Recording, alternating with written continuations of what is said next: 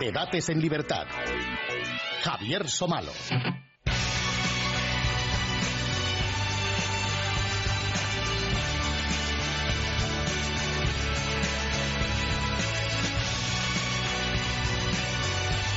¿Qué tal amigos? Muy buenas noches y bienvenidos a Debates en Libertad. En el anterior programa rompimos el hielo, el hielo soviético, nunca mejor dicho, y creo que conseguimos, aunque eso lo tendrán que decir ustedes, centrar la figura de ese primer Stalin. Y seguimos empeñados en analizar esa coexistencia fatal de dos figuras, de Stalin y de Hitler. Algún día quizá obtengamos la respuesta de, de a qué se debió esa coexistencia fatal. A lo mejor hoy encontramos alguna.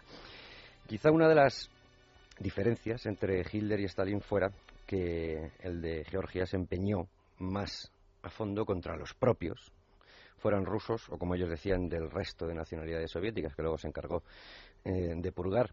Y esto fue fruto, tal vez, digo tal vez, de llevar eso del socialismo en un solo país, eso que distinguía a Stalin de Lenin, pues a su extremo más dramático, o fruto, quizá, de suceder perfectamente a Lenin, o simplemente, para que no nos vamos a engañar, de aplicar el marxismo y además sin demasiada interpretación. Bueno, esta noche Seguimos en los años 30, con los vaivenes que ya saben que tenemos que hacer y esos flashbacks que de vez en cuando hay que, estamos obligados a hacer.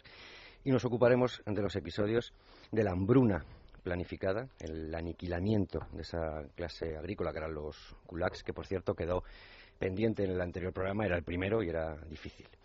Bueno, pues eh, esa población ucraniana que quedó diezmada y que además también sirvió al primer Hitler en el poder para construir sus primeras por decirlo de alguna forma, conspiraciones, injustificaciones y su lucha supuesta contra el bolchevismo. Pero al fin y al cabo la idea de esa hambruna planificada también partió de Lenin. Hablaremos, si podemos, por supuesto, del gran terror en la segunda mitad de esta década de los 30, la purga sin contemplaciones o los campos, los gulag que salpicaban el territorio soviético, muchos años antes de que Hitler ordenara a Himmler construir Dachau, su primer campo de concentración. Iba a decir una nimiedad, nimiedad nunca, pero sí nada comparado con lo que tenía pensado, por ejemplo, en Polonia.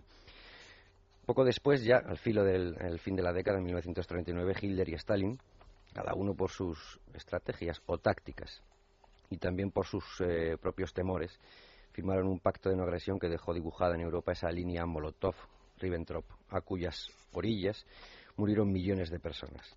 Para todo lo anterior, incluido esto, hicieron falta unos sistemas represivos perfectamente organizados y además debidamente motivados, y veremos cómo. Insistimos e insistiremos en que no estamos analizando dos hechos aislados, sino una coexistencia dramática que además la historia ha querido distorsionar. Lo dijimos en el anterior programa, insistimos en ello hoy. No hay libro de historia común, de historia escolar, que fije el origen de la Segunda Guerra Mundial, de la Segunda Guerra Mundial con Stalin y Hitler como aliados a costa de Polonia. Como nos decía Timothy Snyder en el anterior programa y como puede comprobar cualquiera, el esquema de derecha-izquierda ha cegado y sigue cegando a Europa. Eh, por decirlo de una forma más sencilla, quien criticaba a Stalin, el vencedor, el libertador, el aliado, corría el riesgo de ser tachado ni más ni menos que de nazi. El propio Churchill accedió a creerse la versión soviética de la matanza de Katyn, ya saben ustedes, la de los oficiales y civiles polacos que pasaron eh, por las armas los soviéticos, accedió a creer que fueron los nazis. El propio Roosevelt reconoció formalmente al gobierno de Stalin en 1933 en plena hambruna planificada y la Unión Soviética ingresó en la Sociedad de Naciones en 1934, un año después. No sé si hay que creerse que no había información suficiente, a lo mejor sí. Yo creo que vamos a comprobar que no, que información sí que había. Y nos acompañan esta noche eh, tres personas que yo creo que nos van a ayudar a comprender mucho y a ver si conseguimos ya ir centrando eh, los temas para poder seguir avanzando. Don José Luis Martínez es profesor de Historia Contemporánea en la Universidad Complutense de Madrid. Muy buenas noches, don José Luis. Buenas además, ya ha estado por aquí alguna vez con don César Vidal. Gracias por estar de nuevo con nosotros. Doña Pura Sánchez Zamorano es profesora de Filosofía Moral y Política en la Universidad Autónoma de Madrid. Muy buenas noches. Muchas gracias por, por, invitarnos y buenas noches. Y además recomendaremos algunas cosas que ha escrito que son que se agradece la claridad enorme con la que están escritas.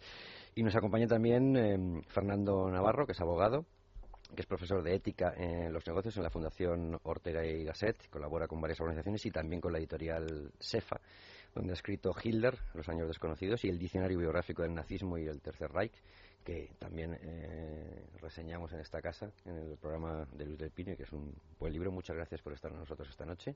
Muchísimas gracias y un placer estar con, vosotros. Y a ver si entre ustedes tres, porque yo solo reparto cartas, conseguimos ir centrando esa coexistencia que tanto se ha negado a hacer eh, la historia y aprender un poco más. Pero yo creo que lo mejor que podemos hacer es recordar un poco esto es como en las series. Eh, y en el capítulo anterior, bueno, pues en el capítulo anterior eh, Luis Fernando Quintero nos recuerda que quedó más o menos eh, claro para retomarlo si hace falta y si no para seguir avanzando.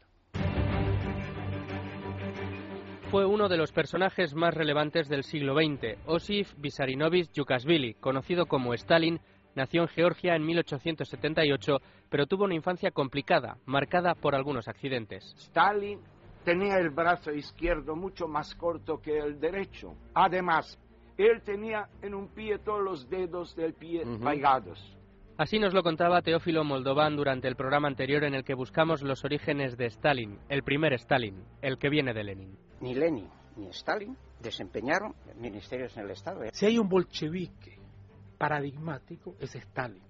Los analistas Luis Álvarez Gutiérrez y Mauricio Rojas buscaron las claves no solo de los orígenes de Stalin, el bandido que comenzó llamándose Kova y que terminó convirtiéndose en el hombre de acero, sino que abordaron la idea misma del totalitarismo, el comunismo o el socialismo no podían faltar en el programa. En el sistema comunista, como una cruz, arriba la cabeza, dirigente y los dos brazos, que daba azotes al pueblo. Y Kova se convirtió en Stalin tras la desaparición de Lenin y acabó haciéndose con todo el poder. Cuando ya se estaban quejando de los métodos despóticos de Stalin, el Congreso se levantó, hizo callar a Kamenev y empezó a clamar a decir Stalin, Stalin, Stalin.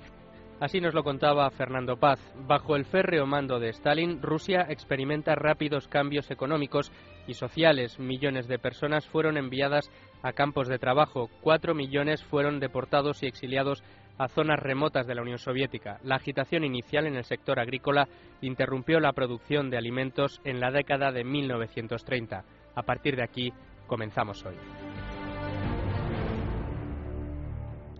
Pues muchas gracias, eh, Luis Fernando Quintero. Ha aparecido Lenin, yo creo que seguirá apareciendo Lenin. No sé si ahí ha habido también un, eh, la balanza se ha inclinado más hacia Stalin al final por equilibrar esta coexistencia entre Stalin y Hitler y se ha olvidado la historia también de, Lenin. Lo digo porque cuando se habla de la hambruna planificada, eh, empezamos en los años 30 y yo me gustaría, antes de dar la palabra a mis, a mis contertulios, leerles un em, telegrama de Lenin al Comité Ejecutivo del Soviet de Penza el 10 de agosto de 1918.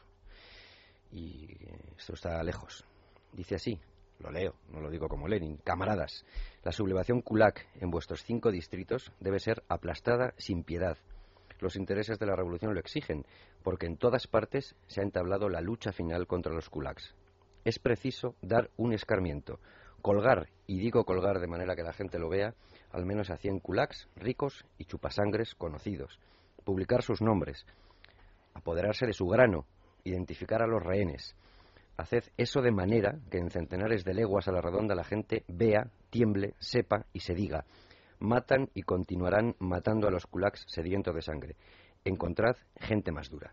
Insisto, 10 de agosto de 1918. Pura, había levantado un dedo. Acuse telegráfico y puesta en práctica. Termina la, cita, de hecho, terrible, que está recogida en el libro negro del comunismo. Yo creo que el capítulo de Berth el primer capítulo dedicado a la Unión Soviética es eh, imprescindible para darse cuenta de la continuidad eh, tremenda que hay entre el stalinismo y el leninismo. Eh, de hecho, la, la desculaquización que, intenta Stalin tiene un precedente en la descosificación de los cosacos en la época de Lenin, la hambruna no tan terrible del año 21-22 en la época de Lenin tiene su eh, su reflejo en la terrible hambruna policialmente agravada del año 32-33.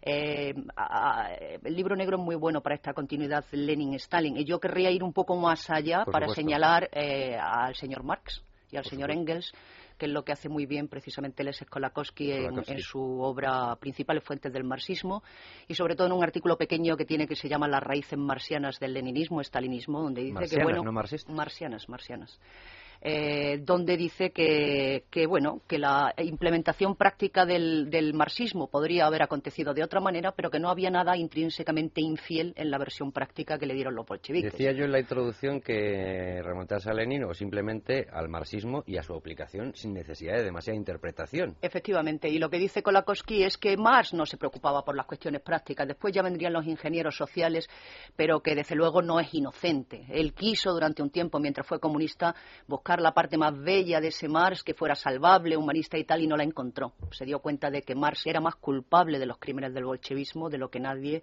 en su época, cuando él es expulsado del Partido Comunista, eh, se da cuenta. Eso es una cosa. Y otra con respecto al programa anterior que tuve el gusto de, escuchar, eh, creo que se dio poca importancia a la figura de Trotsky, que creo que mm, es un, eh, fue un malvado donde, lo, donde los hubiera. falta de tiempo.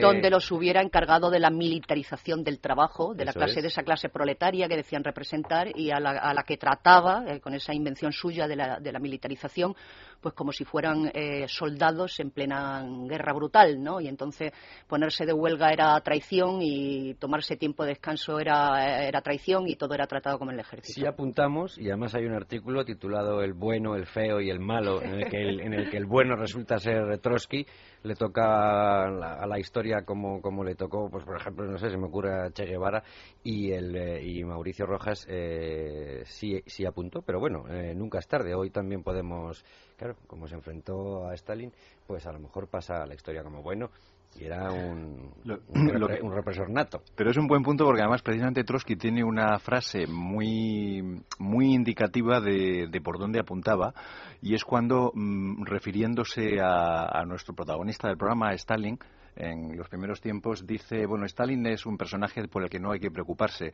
Eh, en el momento en que empiece a medrar, nos desharemos de él, acabaremos con él. ¿eh? Lo que demuestra dos cosas. Una, una maldad intrínseca, un estilo de vida, un, un etos filosófico, una forma de ser eh, esencialmente criminal y por otra una escasa una escasa visión de con quién se las estaba gastando.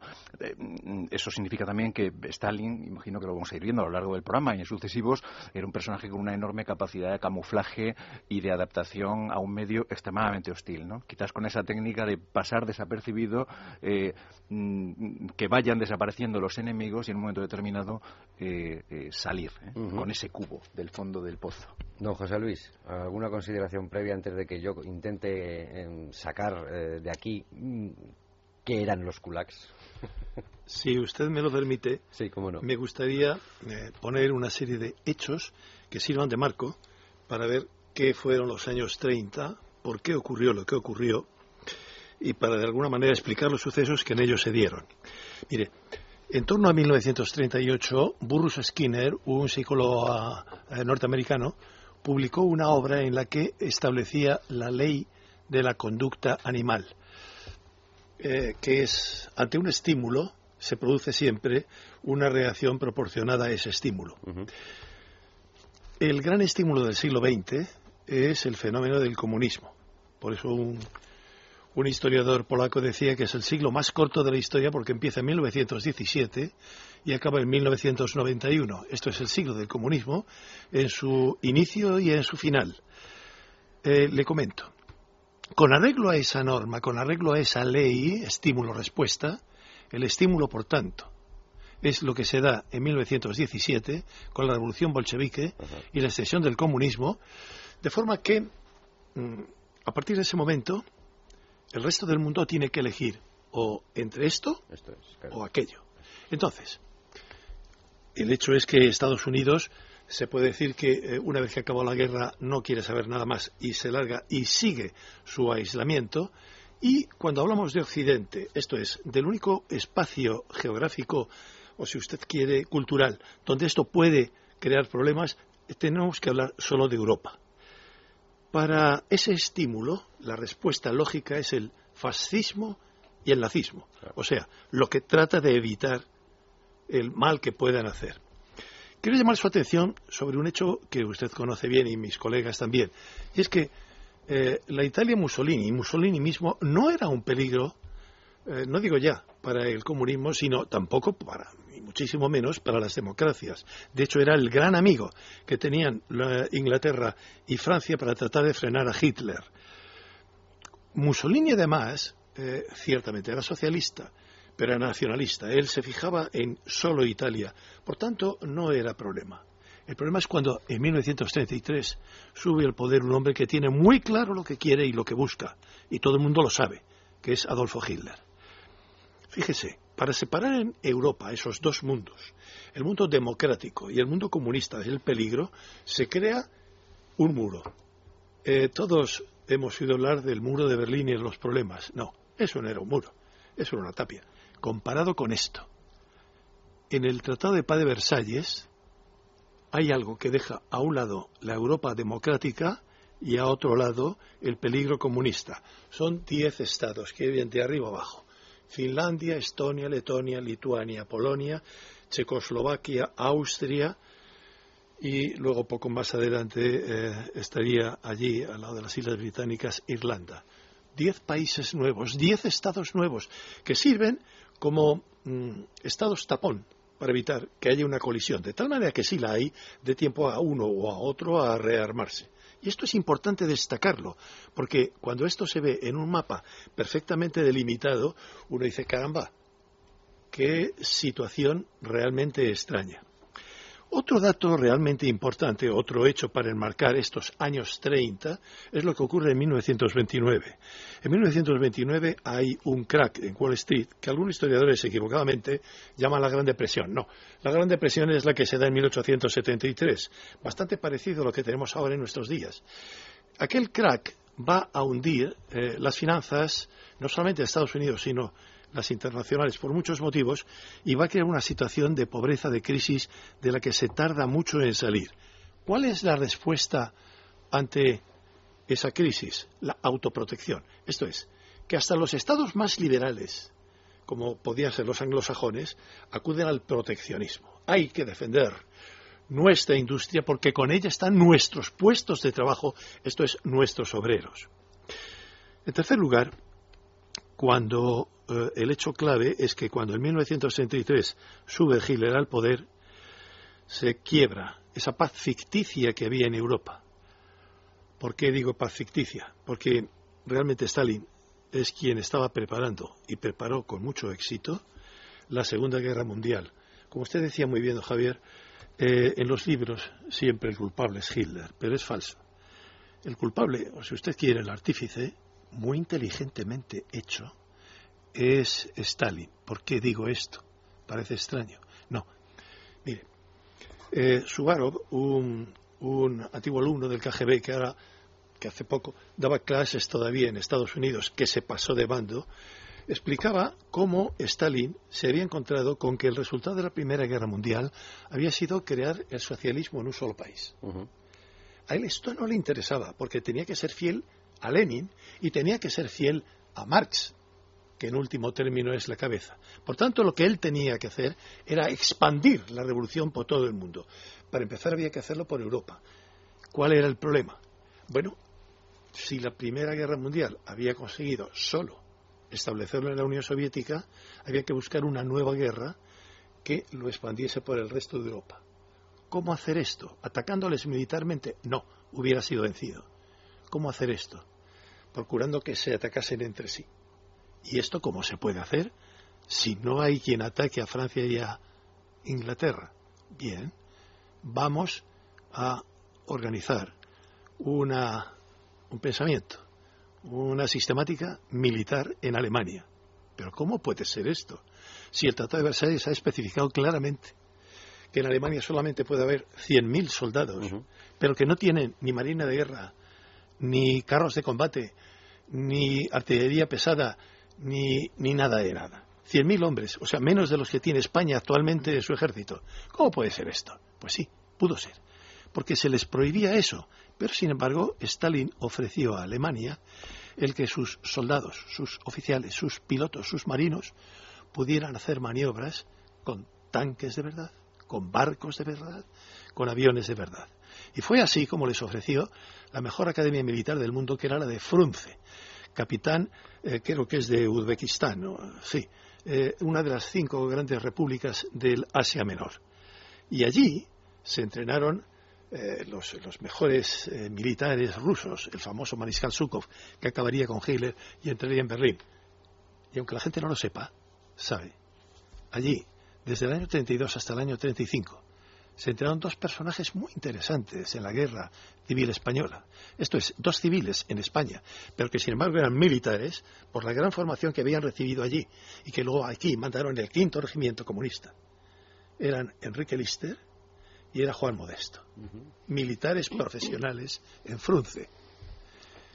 ¿Me explico? Sí, sí, eh, claramente, pura. Así que la cosa estaba clara es él quien prepara quien prepara el que Hitler vaya a atacar a los otros y cuando ya unos y otros estén desgastados, entonces el ejército rojo avanzará por Europa y tomará Europa. Estoy encantada de que esté aquí José Luis porque resulta que yo no vengo tanto a hablar como a aprender, como de costumbre. Claro, estas cosas hay que, hay que saberlas.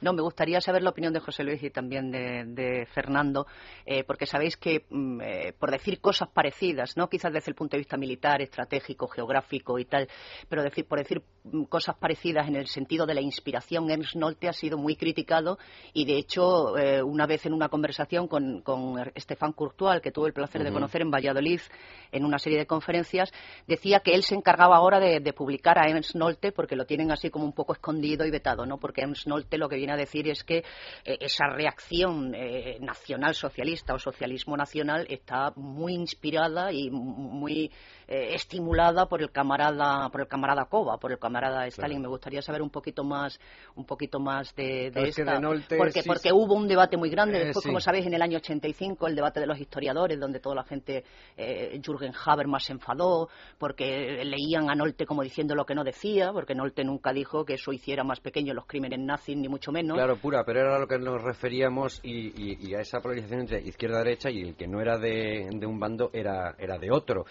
Y, yo creo que eso también es fruto de, que Stalin tuvo la oportunidad de comenzar la guerra y tuvo la oportunidad de terminarla como, como libertador y además con la posibilidad que le dieron las potencias aliadas de tapar sus crímenes ah. y los ajenos eh, también, y que los otros miraran hacia, hacia otro lado. Pero claro, eh, yo creo que en ese riesgo vamos a estar siempre. Eh, en este sentido, también me gustaría saber la opinión de mis compañeros.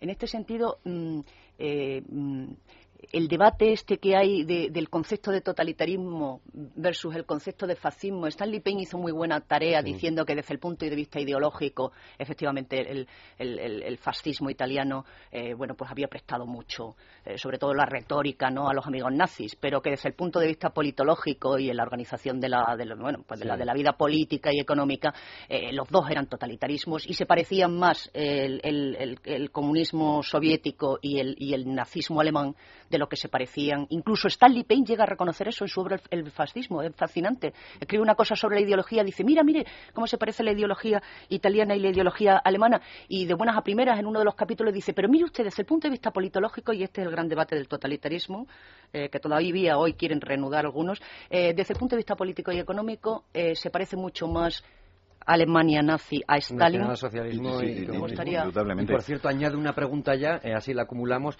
¿Por qué Stalin se refería siempre eh, al fascismo eh, cuando hablaba de Hitler? Y a Hitler le molestaba mucho y decía, ojo, nosotros no somos fascistas, somos nacionalsocialistas. Y, y encargaba a Goebbels hacer la diferenciación entre nacionalsocialismo y fascismo porque no le gustaba nada. Eh, yo, yo convengo en que efectivamente las similitudes, el, comunismo eh, y el nazismo son totalitarismos y el fascismo italiano.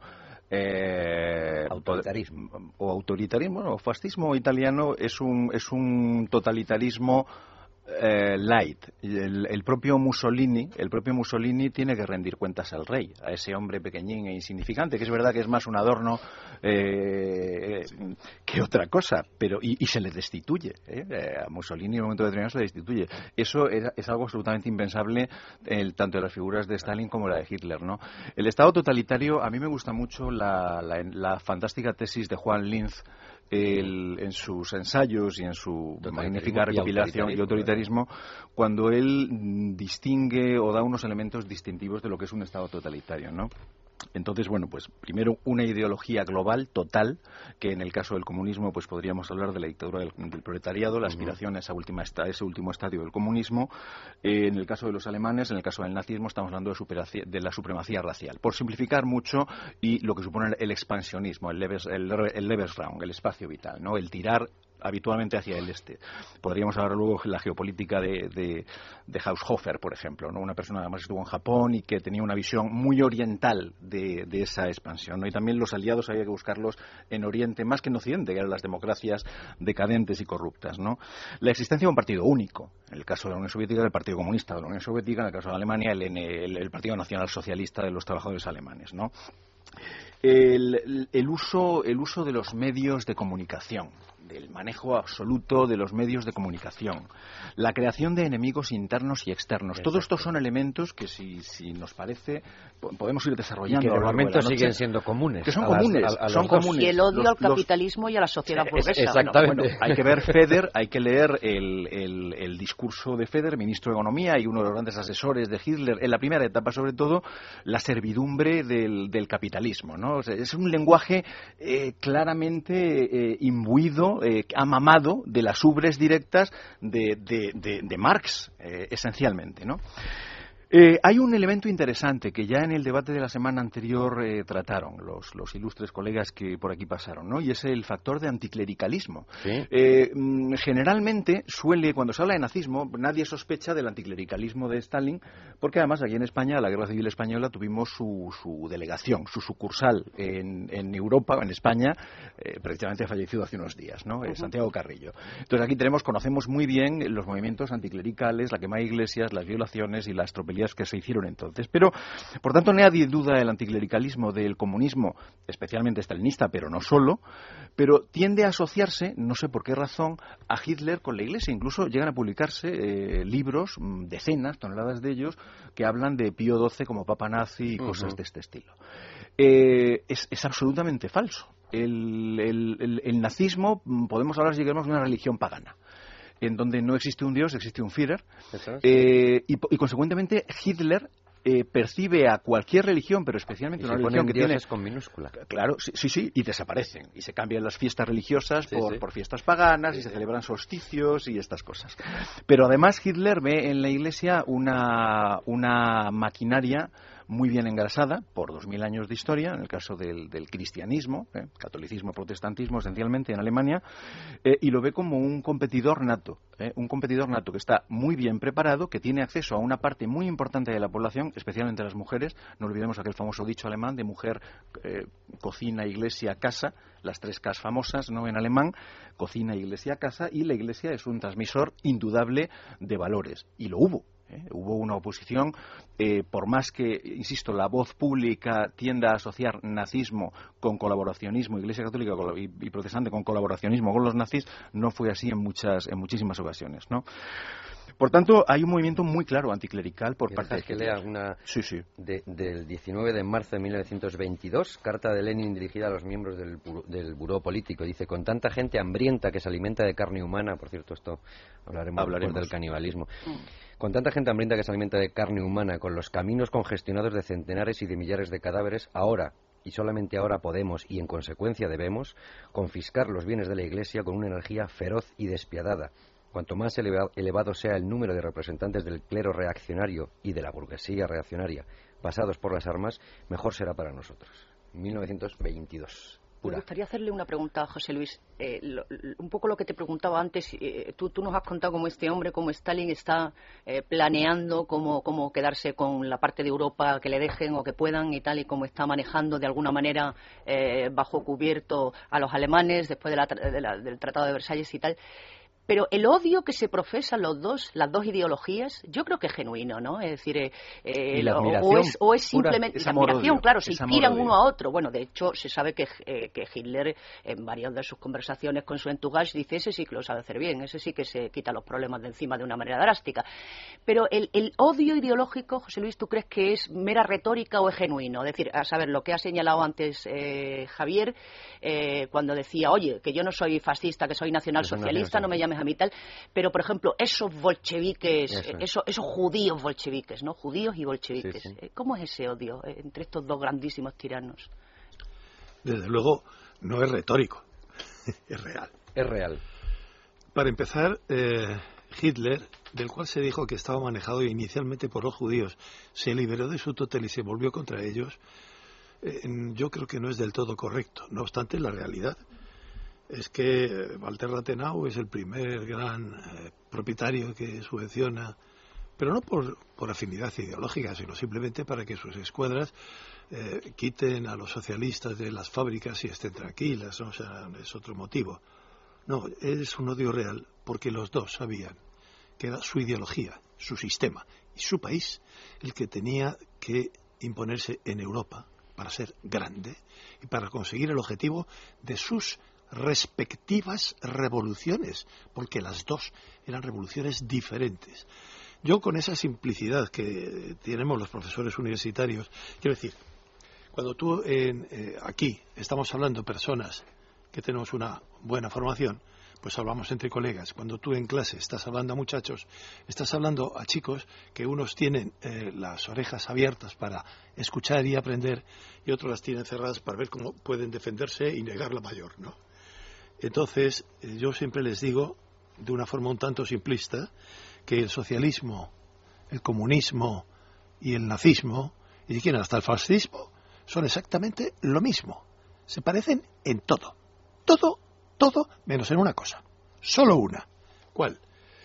El socialismo y el comunismo, como su propia voz, eh, su propia expresión lo dicen, son internacionalistas es proletarios del mundo unidos, o sea, es la lucha de clases, de todas las clases proletarias de todos los países. Mientras que el fascismo o el nazismo es, sí, vamos a coger, pero de nuestro país. Vamos a engrandecer nuestro país. Un ejemplo es el propio Haushofer, que ha citado antes Fernando. Haushofer es el hombre que ha aprendido un concepto curioso que ya existía incluso en el propio ejército británico, que es el concepto de espacio vital, el famoso Leve Raoul.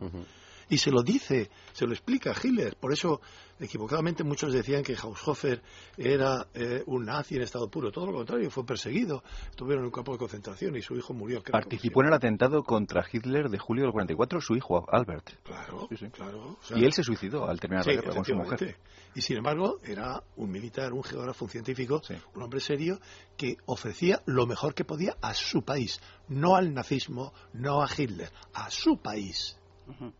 Entonces yo por eso estoy de acuerdo contigo. Entonces ese, ese, ese odio, que supongo que es un odio el odio que se tienen los rivales, que al final eh, se traduce también en, no digo en un respeto, pero sí eh, se imita. Y de hecho, Hitler, no digo envidia, pero sí le gustaría tener un sistema represivo tan eficaz como el que, como el que tiene Stalin, que está mucho más entrenado y que gracias a esa burocracia enormemente extendida y a establecer cupos de, de asesinatos o detenciones, pues le es mucho más, es más eficaz ¿no?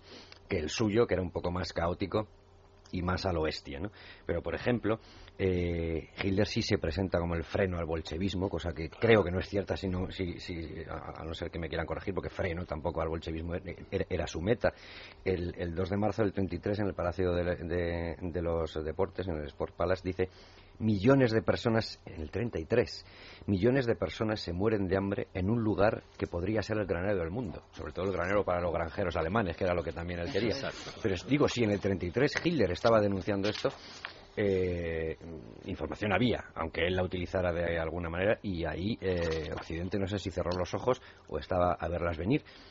Yo quería retomar, aunque por supuesto podemos hacer todos eh, los paréntesis que quieran, esta parte de la desculaquización, porque además algún correo hemos recibido pidiéndonos que lo, que lo explicáramos porque no tenía muy claro cuándo empieza realmente, si la hambruna realmente planificada es con Stalin y con Lenin es más accidental, aunque la, aunque la promoviera. ¿Y quiénes eran los kulaks? Porque siempre se habla de terratenientes, eh, de los burgueses, de los que tenían muchísimo dinero. ¿Quiénes eran los kulaks? Y hay, hay, una pregunta interesante también que me permito eh, poner encima, que es el debate muy interesante, yo creo, en cuanto a si la desculaquización y las hambrunas, sobre todo la hambruna, ¿no? la gran hambruna del 32-33, es genocidio o es masacre. Eh, son quizás son el problema del genocidio es que lo han tratado de definir. Claro, eh, entonces eh... y, hay mucha historiografía también ucraniana después de la separación y la desintegración de la Unión Soviética con todo lo que hay detrás de, de conflictos políticos actuales. El momento ellos Holodomor que era hambruna. exacto eso es, ¿Eh? eso es. Bueno, eh, contestando un poco a, a la pregunta de, de Javier, eh, según relata el libro negro del comunismo, yo lo he leído especialmente aquí, eh, ¿Tuvo Lenin algo que ver en la hambruna del 21 y el 22? Pues efectivamente que sí, porque fue precisamente después de aquella hambruna cuando vuelve a la eh, la nueva política económica, que, que, según Richard Pipes no era ningún receso ni, ni, vuelta de hoja, sino que el terror iba a continuar y que después ya veríamos. Pero bueno, en cualquier caso, ¿tuvo algo que ver? Pues sí, pues porque ya le habían avisado los de la Checa, los propios chequistas, y ahí hay declaraciones, tú mismo has leído algunas de ellas, brutales, del amigo Lenin, cuando los chequistas le advierten eh, de que con, los, eh, con las requisas en el, en el campo eh, se está produciendo ya hambre y que no va a quedar nadie que, que, coseche al año siguiente, bueno, pues déjenme en paz porque buscaré a chequistas más, más valientes que ustedes. Esa fue la primera responsabilidad de este amigo Lenin.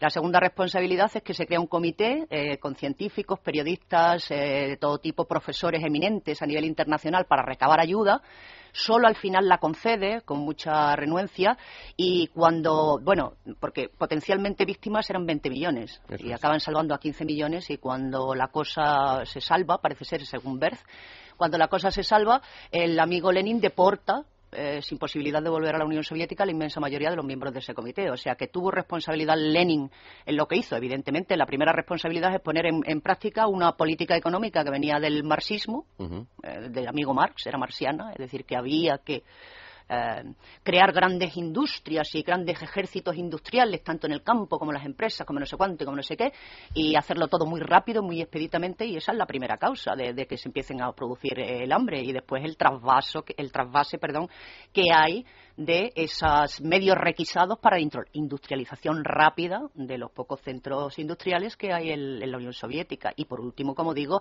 la inacción hasta el último momento cuando se plantea que a nivel internacional se va a ver muy mal que 20 millones de soviéticos mueran. Este es el, este es el amigo Lenin. ¿Podemos decir que era una clase en los kulak?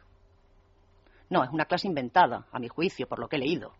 El kulak es el, el, kulak supuestamente es el campesino que está un poco mejor económicamente, que de hecho, bueno, el traicionero Lenin, como saben, eh, eh, para, para, ganarse al pueblo, cuando él da el golpe primero de, de, Estado y después de mano contra los otros eh, miembros de la izquierda, les promete paz y tierra a los campesinos. Y entonces, pues él mismo es en parte responsable de que haya ya gente que tenga pues pequeños terrenos, un pequeño número de animales y tal, y eso ya...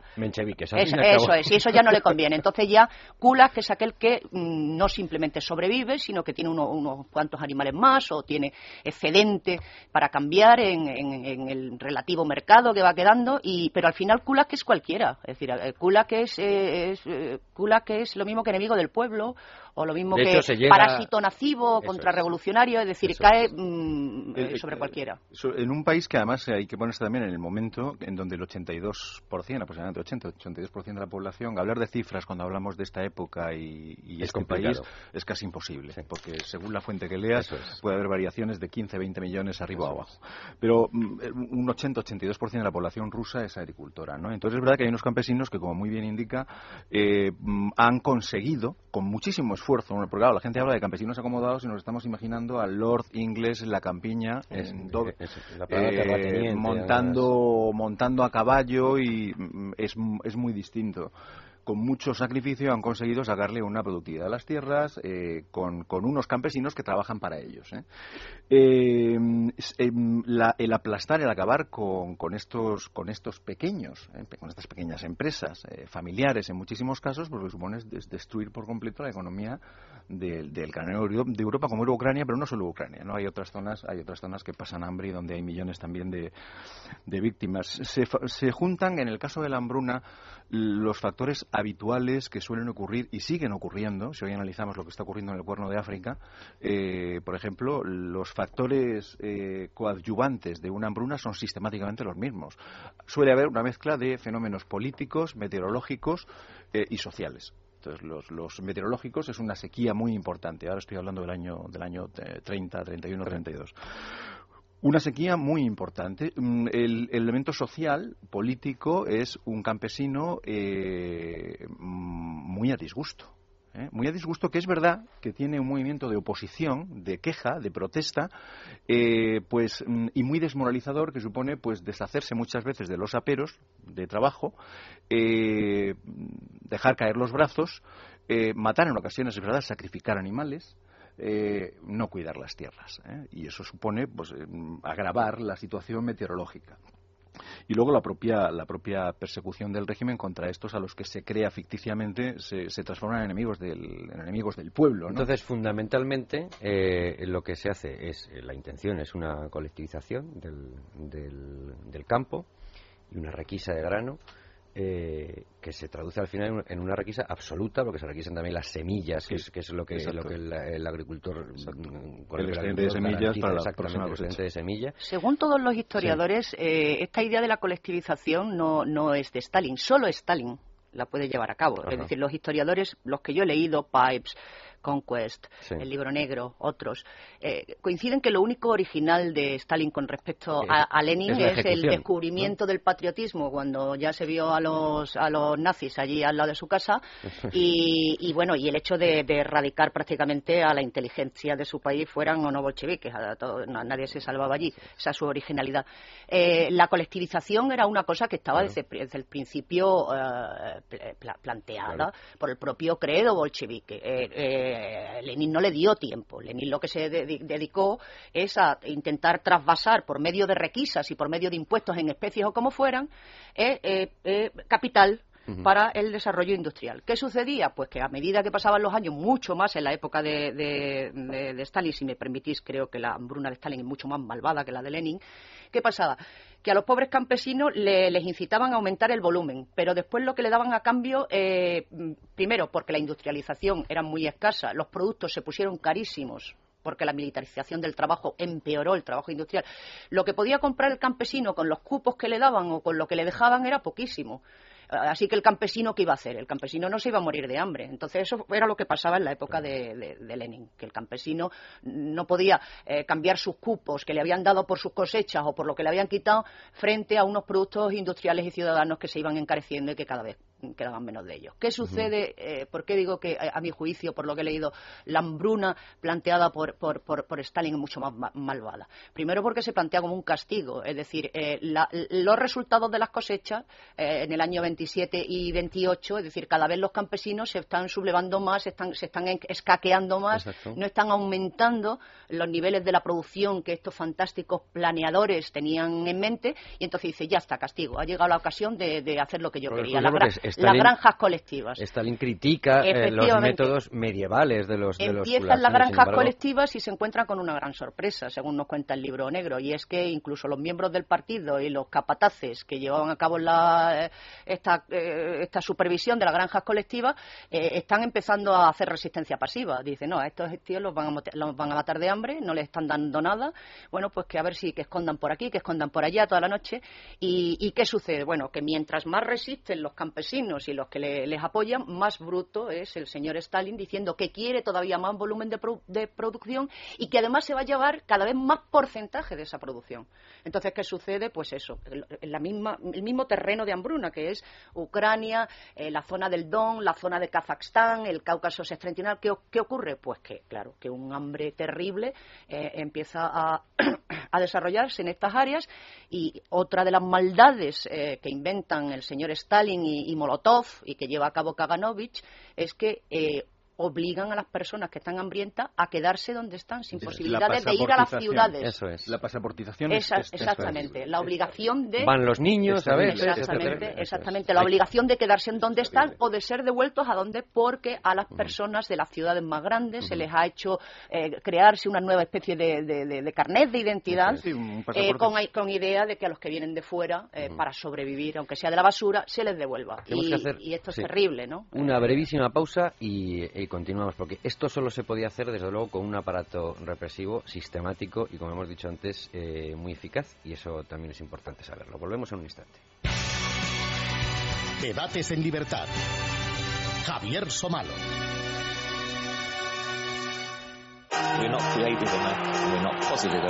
Voy a hacer otro vaticinio. Madre mía. Este es mucho más arriesgado que el primero, porque el primero ya lo verás. Ya verás cómo Ocil lo va a pasar mal y, vamos a hablar de las depresiones de Ocil a la hora una campaña contra Ocil y mandarlo al psiquiátrico por parte de Herrero todos los días. ¿Habéis visto qué triste está? Siguiente.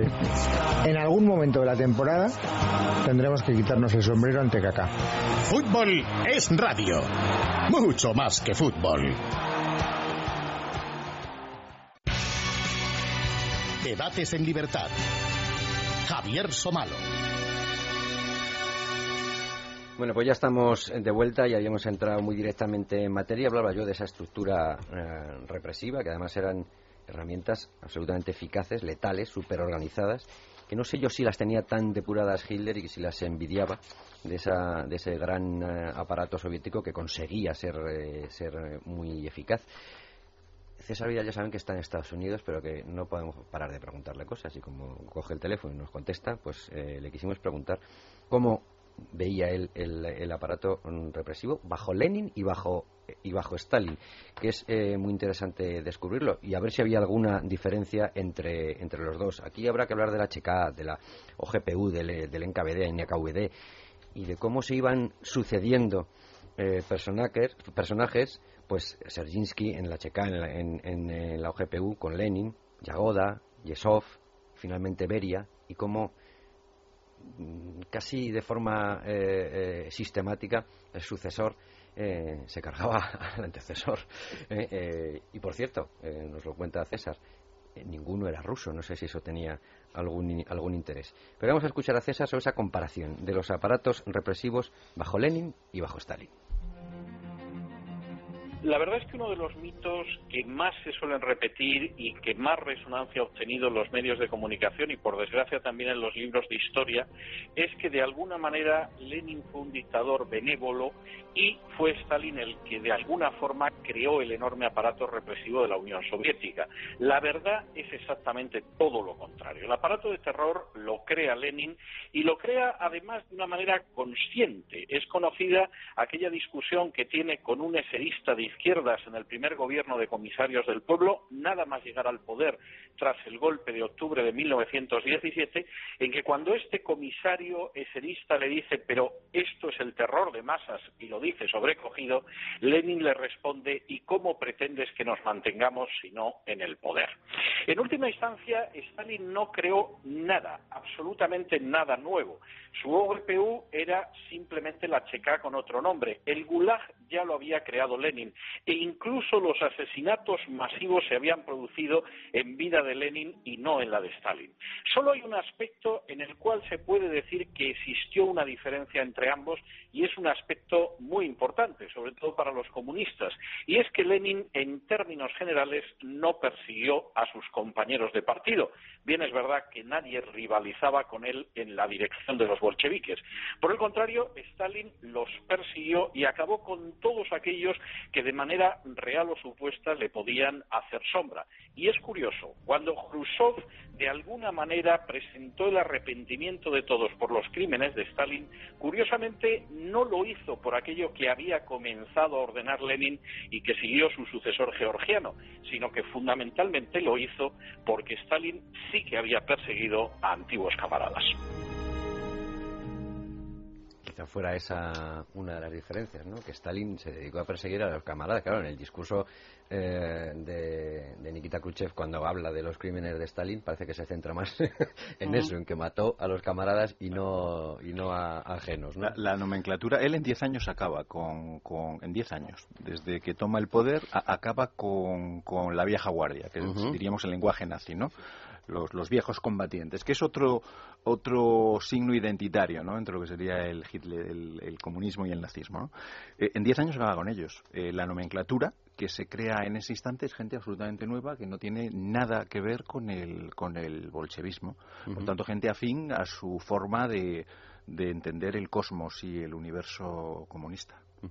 Solo antes, nos preguntábamos que cómo este hombre que del que se reía, por ejemplo, Trotsky por su maravillosa mediocridad, pero tenemos que tener en cuenta que, Stalin se había posicionado muy bien como, como secretario del, partido, que, eh, a, los inicios no tenía la importancia que llegó a tener. Intentó que el cargo fuera el máximo. Y hizo lo que muchos políticos y la clase política sabe hacer muy bien, que es rellenar los puestos fundamentales con gente de su, de su gusto, ¿no?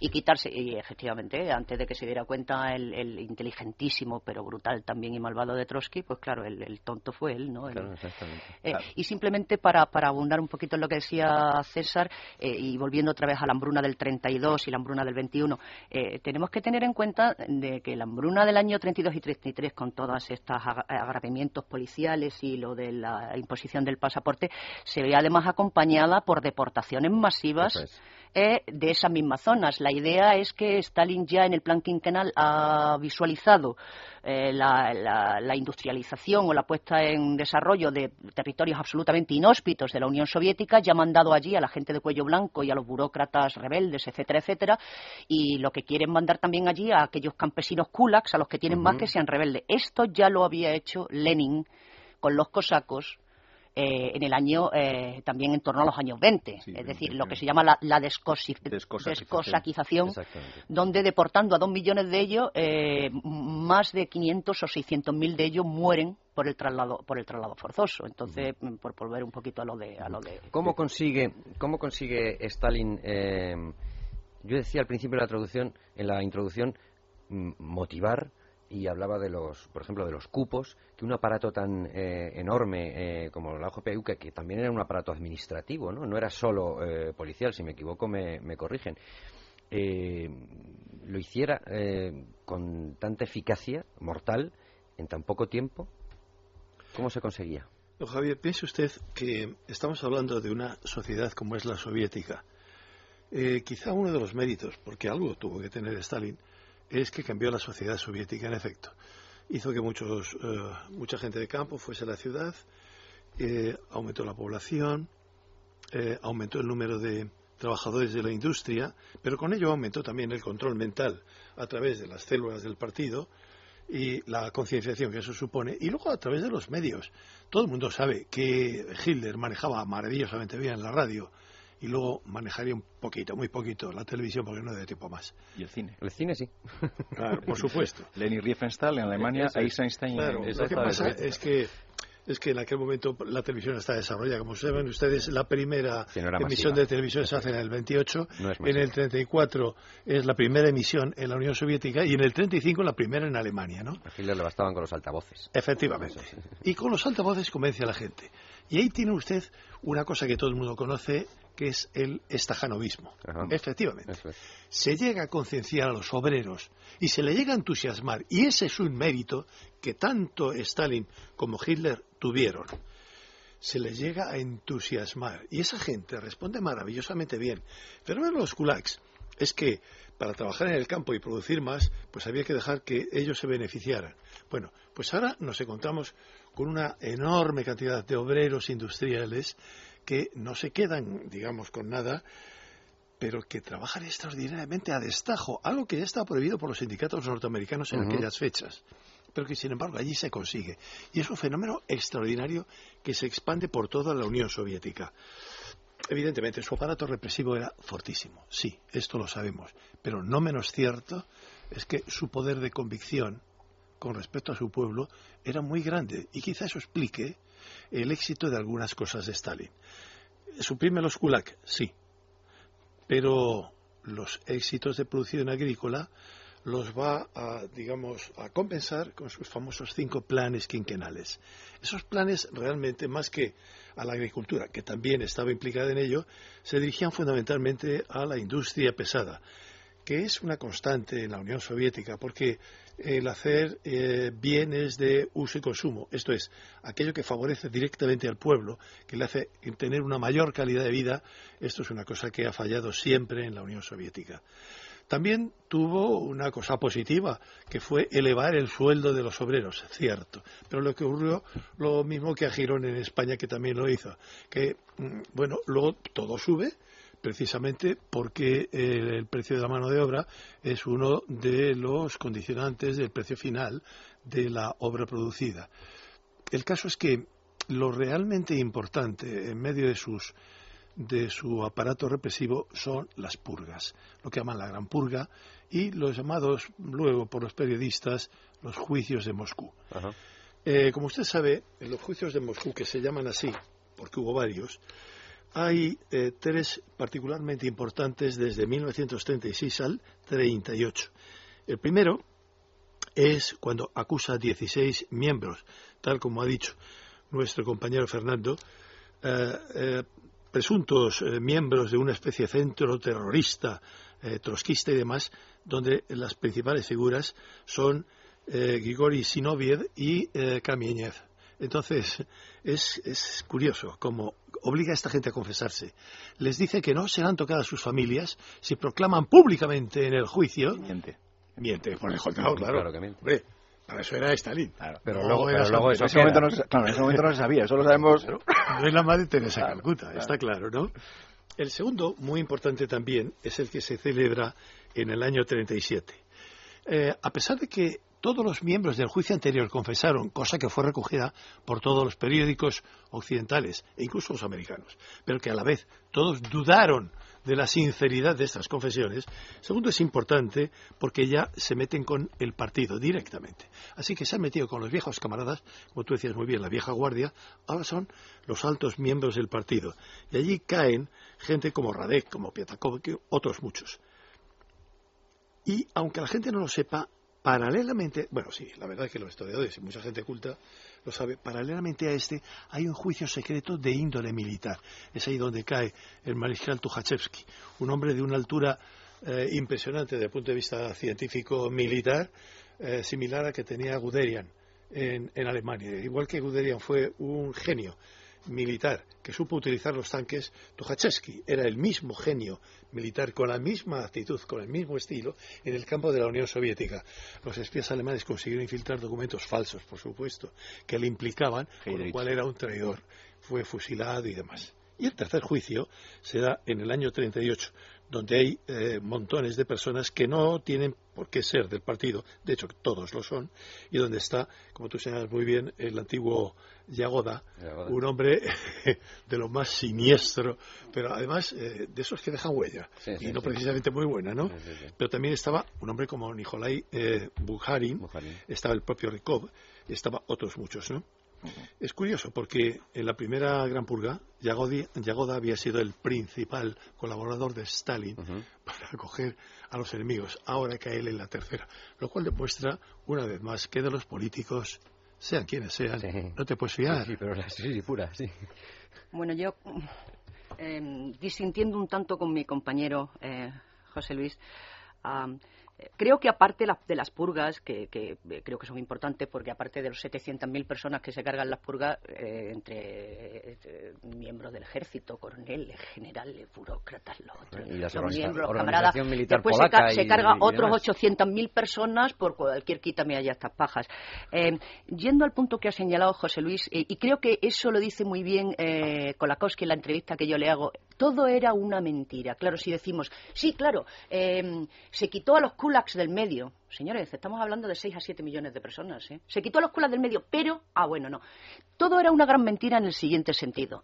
Si la gente hubiera visto más allá de la, de la palabrería de Marx, Si la gente hubiera visto más allá de la palabrería de todo para los soviets, no vamos a ser más humanistas, la igualdad de posicionamiento económico, la gente hubiera visto, como decía Hayek ya muy bien y como repite Kolakowski, que el marxismo no es tanto un ideal cuanto son los métodos necesarios que el propio Marx dicta para ejecutar ese ideal. El marxismo, si se hubiera visto desde el principio como lo que era, que son los métodos necesarios para lograr el ideal que lo, que lo dibuja el padre, hubiera dicho, mire señores, de aquí en adelante vamos a cargarnos a los terratenientes, a los burgueses, a los curas, a no sé cuánto como cuestión de credo político, y a los campesinos y a otras tantas clases como cuestión de práctica. Es decir, no vienen mal. Y entonces hubiera transparecido por lo que era el marxismo. Es decir, el marxismo, que eh, yo no sé quién decía por ahí, eh, ya se me ha olvidado, da igual, el marxismo que donde quiera que se han puesto, en sus distintas variaciones, ha supuesto de entrada la aniquilación de 10% de las poblaciones donde se ha impuesto. Entonces, no me vale eso de, sí, claro, se quita los culacos. Ya lo sé que José Luis no lo dice, por Dios, con esa intención ni mucho menos, pero que tenemos que desterrar esta manera de, pensar, porque sí, claro, sí, sí, se quita los kulaks, que son ya 6 o 7 millones de, personas, pero logra, bueno, y después el segundo punto que quería mencionar, no soy economista y no he refrescado los datos eh, económicos, pero ah, los logros económicos del señor Stalin no son tantos como se dicen, y desde luego no Mm, inmediatamente posterior a la Segunda Guerra Mundial. ¿eh? Eh, los reveses que sufre la industria, eh, las hambrunas y la carestía de, granos y de lo, eso se da durante la, época de la colectivización, etcétera. Yo no, como digo, no quiero entrar en este tema porque no lo conozco y quizás mis compañeros.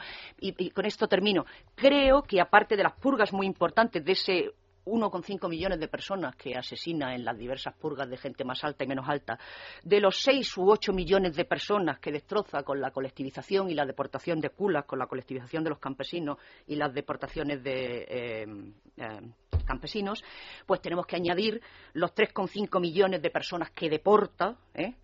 Eh, bien porque sean campesinos, pero sobre todo porque son minorías étnicas. esto, por cierto, también lo he visto en la red y es una pena que no me he traído el profesor de historia que dice esto, donde dice, la primera vez que, dije esto en una conferencia casi que me saltan al cuello. Bueno, pues resulta que en el año 49, en una revista alemana donde publica el amigo Engels, eh, lo que viene a decir, o sea, ya el racismo en el propio marxismo, es decir, esos pueblos pequeños no tiene ninguna posibilidad de, encarnar el posible futuro bolchevique para nada. Y, resulta que menciona a los vascos, a los escoceses, a los... Sí, sí, a minorías de esos pobres pueblos. Y esto, es, esto está en la época de Marx y de Engels. Este, este desprecio por los chechenios, por los kirguises, por los kazacos, por los otros. Estas personas deportadas eh, inmediatamente antes, durante y después de la guerra sufren tantísimo y son tantos los por millones que acaban muertos o en el Gulag, que no los podemos dejar arrinconados. Es decir, amigos, el señor Stalin es responsable, es verdad que las cifras bailan,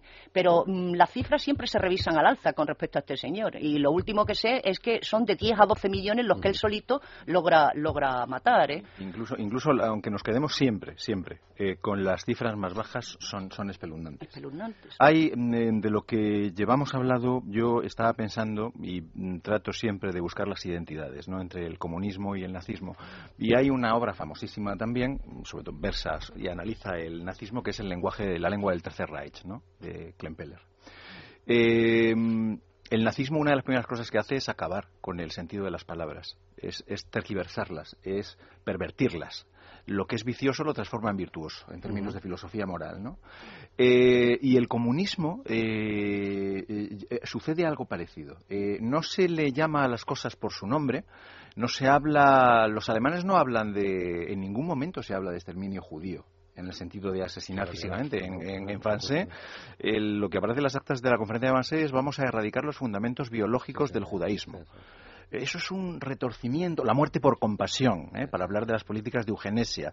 Siempre es darle la vuelta, hacer ese, ese malabar. Y, en el eh, caso soviético, con leer 1984 le queda. Claro, la propia dialéctica ¿no? va en esa línea. ¿no? Eh, vuelvo a las hambrunas porque hay un capítulo, me parece muy importante, que es lo que llevamos además comentado hoy, ¿no? el, terror. En, ese, en esa triple vertiente serían el, el gulag, las hambrunas y luego todo lo que es la policía secreta, el Estado policial, ¿no? El gran hermano que todo lo ve, de la novela de Orwell, que no en balde había sido eh, comunista, ¿no? Eh, hay dos elementos interesantes. Hay una ley de 7 de agosto del 32, que es precisamente la ley de robo y dilapidación de la propiedad social, que lo que permite es, eh, en el momento en que se vea que alguien está pues eh, en el mercado negro para sobrevivir, él y su familia, y no caer en prácticas como sucedió de canibalismo, pues tiene que negociar de forma ilegal, de acuerdo a esas leyes eh, estalinistas, la, la, pena máxima, debería ser la habitual, son 10 años. 10 años en el Gulag. eso supone sistemáticamente muerte. Y a esas penas se está sentenciando a niños, a menores de edad. Hay casos espeluznantes. Yo, no, yo creo que mm, podríamos pasarnos horas y horas eh, relatando anécdotas negras. pero niños niños de siete años. Tierras de sangre, Timothy Snyder y, Vida y Destino. Es terrible, es terrible. porque son asesinatos que no se nos deben olvidar, perdona que te mm. interrumpa, es el de los sus propios soldados con los escuadrones especiales en la retaguardia para que no se. A, los supuestos a los supuestos que se querían escapar, que no eran tantos, sino que se volvían. Y los prisioneros rusos en campos de concentración alemán cuando fueron liberados. Y el, trato, y el trato que le da a los prisioneros de guerra de todos los países, sobre todo a los alemanes. Eso después es reciprocado por el amigo Hitler, como trata, como trata a los pobres polacos y a los... ¿eh? por tratar de comprender esto, y ahora escuchamos otra vez a César Vidal hablando de, eh, de represores eh, con nombre propio, de los de Stalin y de los de Lenin, pero por tratar de comprender esto de cómo se conseguía que un aparato represor tan grande por decirlo de alguna forma, no tuviera, eh, no tuviera ninguna fractura, aunque hubiera disidencias, que fuera tan eficaz que nadie se preguntara pero qué demonios estamos haciendo, que se establecieran cupos, que cuando fueran a, por la organización eh, militar polaca, al final la orden fuera cárgate polacos y punto, y tiraran incluso del listín telefónico y ahí cayera todo el que tuviera alguna posibilidad de ser, de ser polaco fuera de donde fuera. Quiero decir, el llegar a masificarlo todo y a ser tan leal como para no presentar el cupo, sino superarlo, duplicarlo o triplicarlo, sí me pareció muy interesante, y lo acabas de mencionar, Pura, el tratamiento al prisionero. y aquí me, me corregirá el profesor por, por, por, la cosa de, de, Ya aquí no sé si me voy a Clausewitz, pero, pero no, no, eh, quiero decir, el, tratamiento del prisionero tradicionalmente siempre había sido, al prisionero no le trates demasiado mal, puesto que los nuestros también serán prisioneros. Y entonces tampoco eh, hay que tener cuidado. Y aquí sucede completamente al revés, pero no para hacer mal al prisionero, para hacer un aviso a tus propias tropas. Dice, mira cómo tratamos nosotros a los soviéticos, así te van a tratar a ti como te cojan, así que no te dejes coger. Y si te dejas coger, ya sabes lo que te espera. Lo mismo que hacemos nosotros.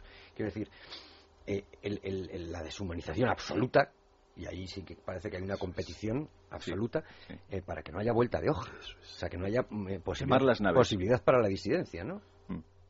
Solo ahora creo que con la ayuda de la literatura testimonial estamos, estamos empezando a conocer lo verdaderamente malvado porque claro, aquí hay muchas biografías y muchas vidas perdidas. Eh, y hay cosas, como dicen casi todos los prisioneros de uno y otro totalitarismo. hay, cosas peores que la muerte. Y no hay cementerios para todos, y hay cosas peores que la muerte, ¿no? Pero, por ejemplo, yo me acuerdo que yo solo descubrí el horror eh, del nazismo cuando estando en la Universidad de Toronto estudiando mi doctorado por fin leí la obra Shoah y aquello se me, se me, quitaron las escamas de los ojos como quien dice y me entró esa pasión por leer y ya leí a Nisli y leí a Primo Levi y leí a Eugene Kogon y a Tadeusz Borowski. Y un poco eh, exactamente. Y ahora estamos y ahora estamos empezando eh, gracias a bueno pues a, Orlando Figues y a otros con esto de los que susurran y tal a conocer un poco cómo era la vida diaria en un campo de llamado trabajo, que era un campo de lenta muerte, como sabemos. La muerte era más rápida en los, en los campos nazis, eh, pero era una cuestión de tiempo. Eso también lo, discutiremos, porque en los campos, eh, primero, no, se descubrieron tardísimo lo que se consiguieron tapar los, las verdaderas fábricas de, de la muerte, y al final en los campos de concentración, y eso sí es una cosa que refleja muy bien Snyder, no es donde se produce el, lo peor es en, zanjas y, con camionetas asesinando con, con, monóxido de carbono o, directamente gaseando y con ahí me gustaría a mí señalar aparte de la, de la insustituible obra de, de Solzhenitsyn por supuesto yo creo que una de sus obras más bonitas eh, incluso teniendo en cuenta Archipiélago Gulag es Un día en la vida de Iván Denisovich donde este pobre hombre dice, no he tenido un día tan malo, he conseguido un trozo de pan, me he, conseguido robar del suelo un trozo de alambre y encima ahora me voy a dormir un poco. Es una de una tristeza, ¿no? Pero también me gustaría señalar obras como los relatos cortos de Warland Shalamov, que creo que son imprescindibles, El vértigo, que lo ha publicado Galaxia Gutenberg, que recoge dos de las grandes novelas de Eugenia Ginsburg, que estuvo en Colima, en lo peor de los, del Gulag, pues creo que en total fueron cerca de, de, 20 años. Y, bueno, por ejemplo, la obra de Anne Applebaum sobre lo que es el Gulag, donde nos encontramos con la inmensísima cantidad de campos que estaban distribuidos por la Unión Soviética. Es decir, porque uno piensa que el Efectivamente, el primer círculo estaba delante de tus narices en el propio Moscú, ¿no? Pero los círculos iban... Primer círculo, otra, otra gran obra de Alexander Solzhenitsyn.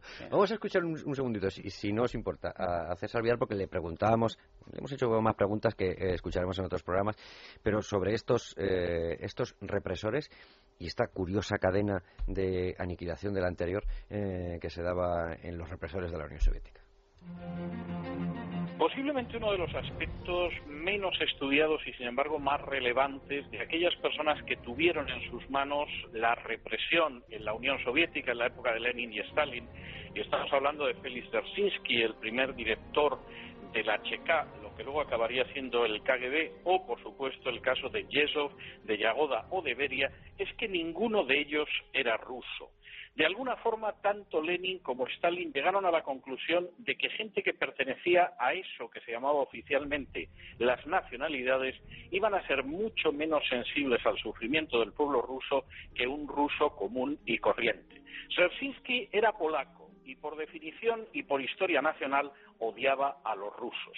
En cuanto a sus sucesores, los hubo judíos y los hubo georgianos, como el propio Beria, que compartía suelo natal con Stalin. Y de alguna forma la fórmula funcionó magníficamente.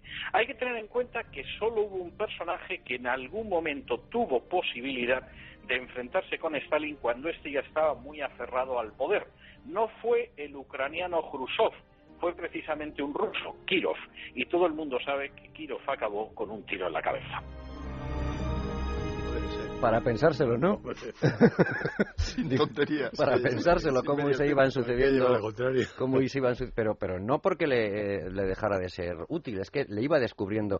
Claro, es verdad que Stalin tenía eh, una manía persecutoria y la tenía de, con China, con, con Japón, con, luego es verdad, no, la tuvo con Alemania y, y entró a Alemania pero también tenía un, no sé, que, que, todo el mundo le podía traicionar y cuando no eran los polacos eran los judíos y cuando y entonces al final, eh, claro, todos tenían judíos soviéticos había muchísimos, polacos y al final, eh, claro, acaba con todos y sin embargo, lo que insistía antes, no hay una quiebra de la lealtad en ningún momento, ¿no?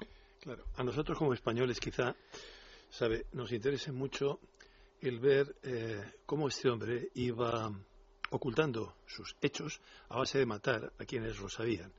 Y decía que como españoles, porque todos aquellos que intervinieron directa o indirectamente en la guerra civil española acabaron de mala manera. Y el que no acabó de mala manera es porque puso tierra por medio, ¿no? Entonces hubo unas purgas en Moscú muy, muy fuertes contra aquella gente que se refugió allí. Salvo, lógicamente, la pasionaria Carrillo, que tampoco fue allí exactamente, y otros y demás, ¿no? Eh, bueno, ese es un aspecto que normalmente no se suele tratar, pero que hay que tenerlo en cuenta porque nos muestra la duplicidad de este hombre. Al principio apoyaba a la República, no por la República sí, que al fin y al cabo era una cosa burguesa, cosa que abominaba eh, la Comintern y abominaba el propio Stalin, sino porque su partido tenía bastantes posibilidades de dar un golpe de Estado. Recuerdo lo que les decía antes de los generales Enrique Lister y Juan Modesto, a pesar de que, como saben, ha sido negado siempre y a pesar de que efectivamente no hay ni un solo documento que lo pruebe. Eso está claro. Pero claro, hay muchas cosas que se preparan y no hay documentos por muchas razones. La primera es porque se queman o se destruyen y la segunda porque no se ha encontrado. Pero sí que hay eh, una inferencia, una deducción lógica de una serie de hechos, ¿no? Orwell eh, descubre a qué se dedica el Frente Popular en España y se apea bastante, se apea bastante.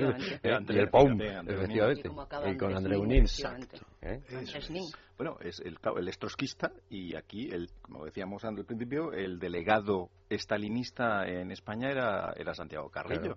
El, la purga del POUM Downing es, es un reflejo de lo que está ocurriendo en esos mismos momentos en, la Unión Soviética. la Checa de Barcelona. la Unión Soviética. Y, entonces son, eh, por eso digo que a veces la historia, si la tratamos de entender en términos globales, yo creo que el programa de esta noche se está resultando muy interesante porque se trata de ver esa conexión tentacular de, de, esa oscura sombra ¿no? de los totalitarismos en el siglo XX y especialmente del comunista, pues entiende mejor las cosas de nuestra propia historia. ¿no? Hay, hablabas mm, em, em, pura de, la, de las memorias de, en cuanto a los gulag, los campos de concentración. Hay una que a mí me gustaría, eh, me parece muy interesante esta parte de referencias bibliográficas, de una superviviente comunista alemana, muy conocida, Margaret eh, Buber Neumann. Ella pasó por campos de concentración tanto alemanes como, como soviéticos y tiene sus memorias publicadas. No sé si están en, español. Yo las leí hace muchos años y creo que en inglés. Pero es, merece la pena leerlas porque ella es comunista, ha sido comunista alemana, ha sufrido la, lucha de, guerra callejera entre comunistas y, nazis entre los primeros tiempos. Es, sufre los campos de concentración, en este caso no exterminio alemanes, sobrevive a ellos, pero luego, cuando es rescatada por los. No, bueno, eh, claro, esto eh, lo refleja Snyder perfectamente. Los que sufren la invasión eh, soviética, luego alemana y luego de nuevo soviética, eh, y por eso dice Snyder que hay que comparar, claro que hay que comparar, porque las víctimas tuvieron que comparar, dijeron, oye, eh, que, es que ahora el, el, libertador es el que mm, dentro de otra invasión va a ser el que, el que me asesine, y había mm. familias con asesinados por los soviéticos, por los alemanes y de nuevo por los soviéticos. Pero con esa mentalidad eh, paranoica de Stalin, de ver enemigos en todas partes, a mí me recuerda mucho la personalidad de Stalin, solo que en el caso de Stalin es permanente a lo largo de su carrera política, mientras que Hitler, esa, mm, esa visión paranoica de la vida suele es, esa, yo diría que es esencialmente a raíz de Stalingrado y especialmente a raíz del atentado. Claro. Pero el atentado es en julio, es el 19 de julio de 1944. A partir de entonces él ya ve enemigos y empieza ya a fantasear un mundo que no existe. Bueno, yo creo que Hitler estaba muy enfermo de fe siempre porque yo creo que lo original de Hitler, aquí siempre es, claro, no, no tenemos tiempo para todo, pero lo original de Hitler es eh, bajar de la categoría de ser humano a los judíos. Y vamos, y que si le dejan dos añitos más, eh, acaba con, con todo, exactamente, con todo lo, Además consiguió, consiguió una cosa que fue hacer consciente a muchos judíos que ni siquiera sabía que lo eran, porque eran de segunda o tercera generación, de hacerles conscientes de que lo eran y de que los iba a matar. O sea, esto, al principio, es absolutamente original. Y De que los iba a mandar a Madagascar o a, Crimea o Dios sabe dónde, ¿no? Madagascar, el, Pero su salud mental no creo que estuviera muy... muy es decir, no, era una persona con poca cultura en general y un mediocre, pero la idea de que, de que, bueno, sí, algunos, algunos bolcheviques evidentemente eran judíos, y de hecho Carlos Marx también era un judío, ¿no? Eso lo sabemos. Pero vamos, de ahí a la conjura judía, de que los judíos, como, como vemos, ¿no? Que muchos de ellos eran pues simplemente comerciantes o pequeños eh, tal, pues esto era una, una locura la, que la talla, La talla intelectual de Adolfo Hitler, ya imagino que en el programa habrá tiempo de hablar con largo y tendido sobre este otro personaje, es, es más bien mala. No tan mediocre como habitualmente se piensa, eh, pero se ve muy bien en las conversaciones privadas de sobremesa, eh, que, es un, que su libro se editó en los años 50 en España y ha vuelto a salir hace muy poco por crítica, yo creo, una edición en donde está hablando el Hitler mm, con naturalidad. No es el Hitler de los discursos que han sido preparados, es un Hitler natural, que habla de música, de cine, de mujeres, de, de alcohol o de los toros. Las mujeres también tenían problemas. De todo, de muchos, muchos, muchos, Con la pintura y la arquitectura. Era un hombre neutro, en palabras de Hamstengel, ¿no? Sexualmente neutro. Luego ya, ya veremos esto en qué consiste. Pero era una persona realmente bastante superficial y trivial. Había leído mucho, pero había leído mucho de una forma acrítica. ¿eh? Yo creo que habrá tiempo de hablar de, Hitler con más calma. Saluda a Luis Fernando Quintero, que seguro que viene con eh, dudas de los oyentes. Buenas noches, Luis Muy buenas noches, eh, Javier. Pero me vas a dejar que recuerdes alguna cosa que me gustaría que me contestaran, porque esto, eh, la verdad es que no he conseguido explicarlo. Gareth Jones, periodista, que además acabó pues, casi como Kirov, en muchísimos artículos de prensa y además fue de los pocos que lo hizo con su firma y en inglés, denunció todo esto ya en el eh, pues en treinta y tantos y denunció eh, lo que estaba sucediendo lo que estaba sucediendo en Ucrania nadie le hizo caso. Hay otra figura que es eh, Walter Duranty que además que era del New York Times y que además obtuvo el Pulitzer en el 32 y que dijo que mm, la mortalidad fue causada por enfermedades derivadas de la mala nutrición que era un gran cuento de terror lo de la hambruna y solo hubo uno eh, otro periodista, Malcolm Mayerich, que escribió que la hambruna era uno de los crímenes más monstruosos de la historia, dice tan terrible que en el futuro la gente apenas podrá creer que esto haya ocurrido. Hubo muchas denuncias que no se quisieron eh, hacer caso. Yo insisto, hay otro caso de un, eh, de un político, de un, de un diplomático francés, Riot, que fue invitado a Kiev en el año 33 y, según relata Timothy Snyder, el día anterior al fijado para la visita, la ciudad fue cerrada y se ordenó a la población que, que la limpiara y la engalanara. Las aldeas de Exacto. Las vitrinas de las tiendas vacías todo el año se llenaron de pronto de comida, una comida que por supuesto no estaba a la venta y solo servía de decorado. Y el francés, este Herriot, exacto, preguntó, sin la, mano, sin la menor ironía, dice, dice Schneider, ¿qué habían almorzado de los niños?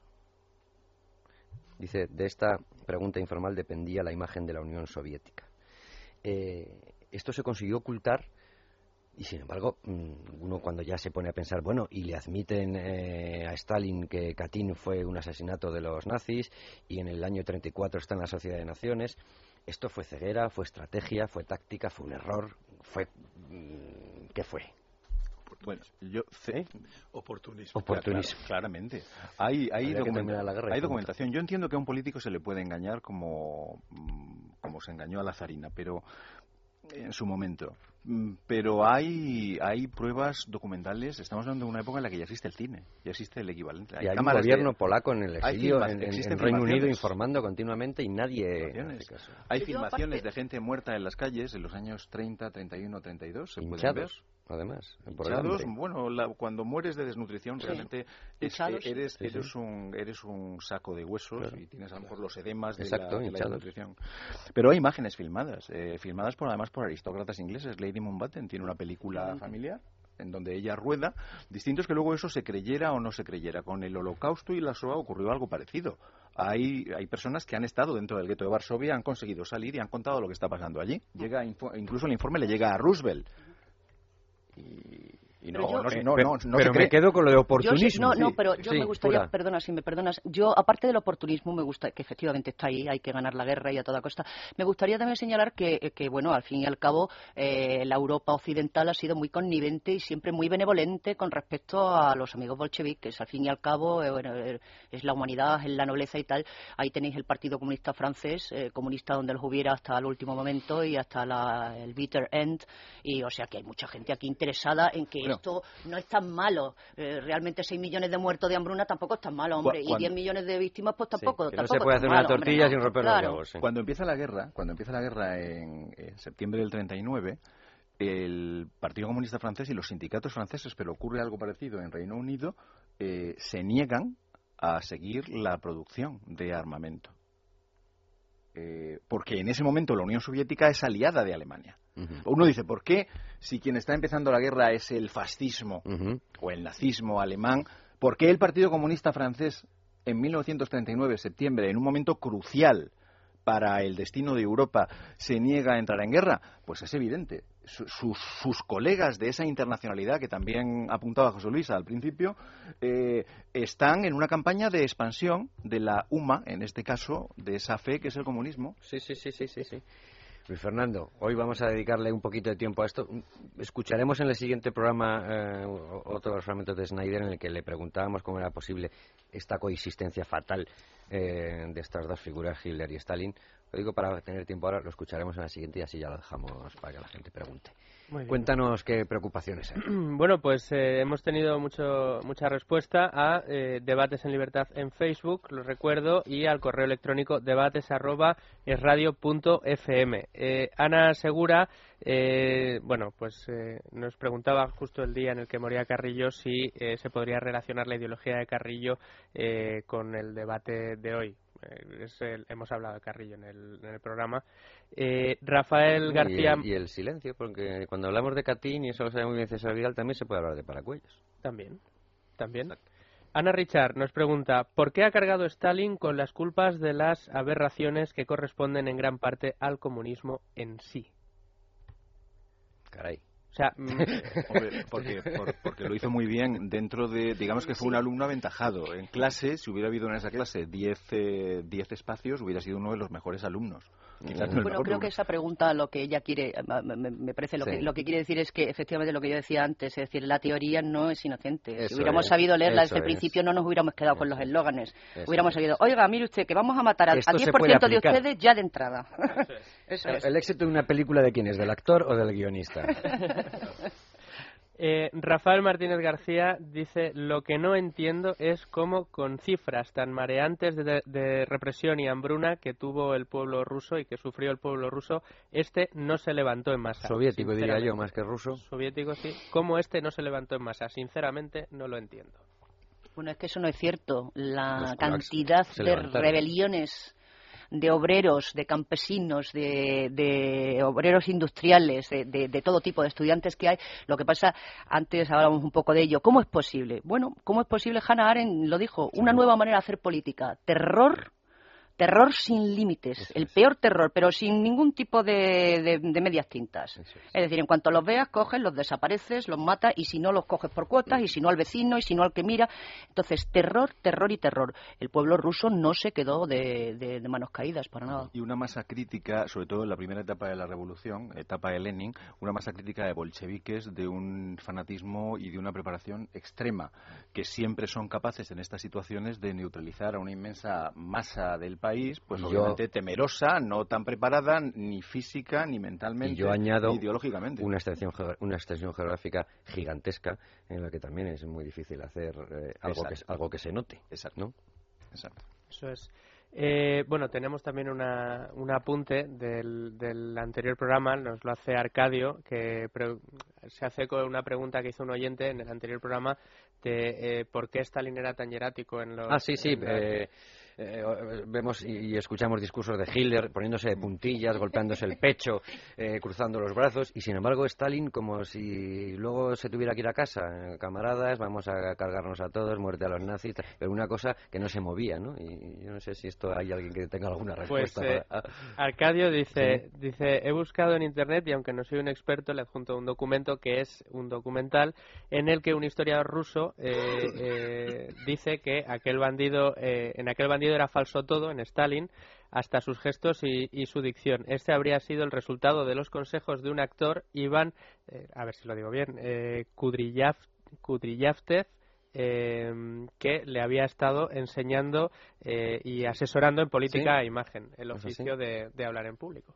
Dice que esto era falso. es poco exaltado, ¿no? Los, los, dictadores, mm, no es la primera vez en la historia, que han utilizado dobles en situaciones bien maquillados para, para, poder, o para poder estar varias veces en distintos lugares y aparecer en las películas y los documentales o por razones de seguridad.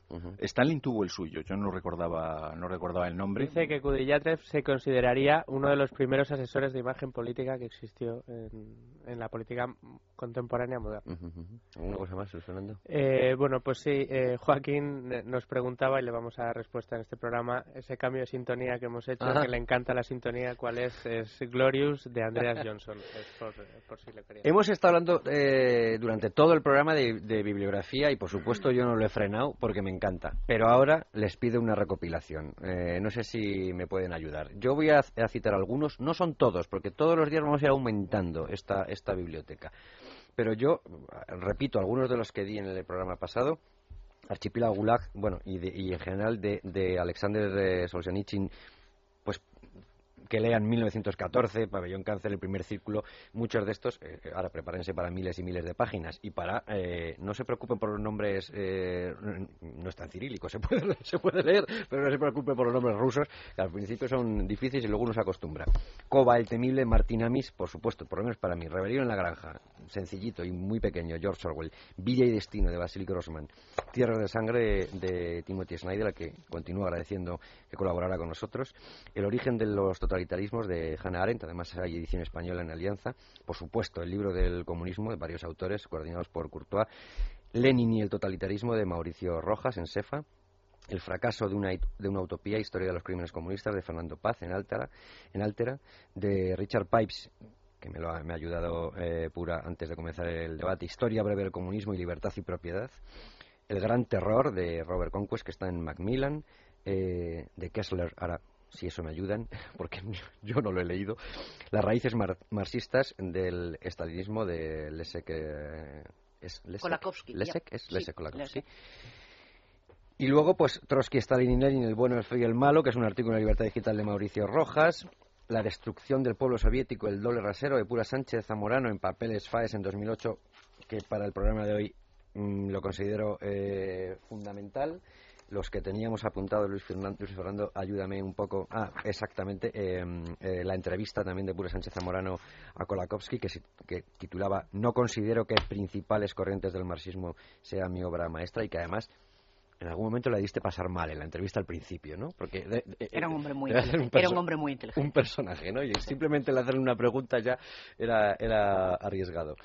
Y por supuesto, aunque de Fernando eh, profundizaremos en la figura de Hitler más, pero Hitler, los años desconocidos y diccionario biográfico del nazismo y del Tercer Reich, que no tengo sobre la mesa, lo he dicho antes, por el bien de mi muñeca, porque pesa, Si me, si me bastante. permites, Javier, añadir, añadir una, una obra testimonial que, que creo es maravillosa y ha aparecido pues hace unos ocho años en español. Se llama El Vértigo, de Eugenia Ginsburg. Ujú. Eh, G-U-I-N-Z-B-U-R-G. Así Luis Fernando. Eh, no solamente no solamente por lo que describe ella de su viaje a Colima, eh, a ese campo terrible de, Sí. de trabajo, sino por la fortaleza enorme de esta mujer y cómo, cómo el espíritu humano verdaderamente puede, puede al final con muchas cosas y con muchas terribles experiencias. ¿Alguno más? Así de momento para ahora. Para... De todas maneras, conviene no olvidar una cosa que es básica y que ocurre, eh, todavía sigue ocurriendo. Preguntaba una persona que cómo es posible que los rusos no se levantaran, al margen de que se levantaran o no.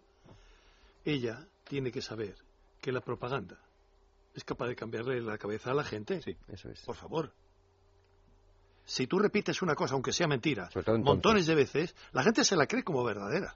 Los hijos delataban a sus padres. Claro. Y eso Dios, era claro. un ejemplo de virtud ciudadana. Pero digo sobre todo entonces, José Luis, porque, porque quizá ahora mm, con el bombardeo informativo sería más difícil, pero entonces... eh, Y ahora Hitler también. fue más terrible. Hitler consiguió en 12 hay un años. país donde la gente Sí, sí. protesta Sí. contra uno que paga deudas Sí. Y que trata de arreglar lo que otros estropearon, pero nadie protesta, Sí, ni sí. protestó entonces contra lo que los estropearon. Eh, desde luego, desde, desde luego que sí. ¿Alguna aportación más podríamos hacer? O... No solo para terminar con la Bien. propaganda, le decía aquí a Sí. Fernando que lo que Hitler consiguió en 12 años con esto de la propaganda, cambiar las mentes de la gente joven, es. es una cosa que todavía es pavorosa, Sí. es pavorosa y tenemos que pensar, eh, claro, que aquí en España, pues las universidades, los centros de enseñanza, la prensa, claro, eso es. Exacto. Pero Hitler se- tuvo una ventaja frente a Stalin, y es que Hitler, una gran parte de su camarilla, de los viejos camaradas, a- se habían educado en el comunismo más beligerante. Pienso, por ejemplo, en un Goebbels, que es el padre de la propaganda y el inventor de los 25 puntos de la propaganda. Eh, es, es, un, es un personaje que ha mamado comunismo, con lo cual tiene lo que en economía se llama la curva de experiencia. Es. Eh, Y la un, gran bagaje. y la lógica, lógica que es comunista un del terror. Claro, nacionalista. Claro, nacionalsocialismo. Lo tenemos que dejar. Lo tenemos que dejar aquí. Eh, Luis Fernando, ahora nos ocupamos de ver eh, a, a quién se lo ha pasado bien y eh, a con quién podemos contar más adelante. Para, ya sabes, estas cosas que hacemos en un tono amable. Y en el próximo programa, pues bueno, eh, trataremos de ver si hubo, pese a todo, admiración. Aquí hemos hablado de que se llevaba muy mal, si hubo admiración entre Stalin y Hitler, porque lo dijo Khrushchev en ese 20 vigésimo congreso del partido. Hannah Arendt lo sostiene también en los orígenes del totalitarismo. Y eh, veremos también los temores de invasión que tenía Stalin hasta eh, el Tratado de No Agresión el Pacto Molotov-Ribbentrop y lo que ello supuso. Y algunas cosas más. Escucharemos a Snyder, que no hemos podido escuchar hoy, sobre esa coexistencia y trataremos de avanzar más. Esta vez ya iremos más hacia la figura del eh, primer Hitler y nos adentraremos en la Segunda Guerra Mundial. Don José Luis Martínez, doña Pura Sánchez Zamorano, don Fernando Navarro, muchísimas gracias. Ha sido un placer. a vosotros. Gracias Luis Fernando Quintero, gracias Luis en el control. Hasta la semana que viene, amigos. Debates en libertad. Javier Somalo.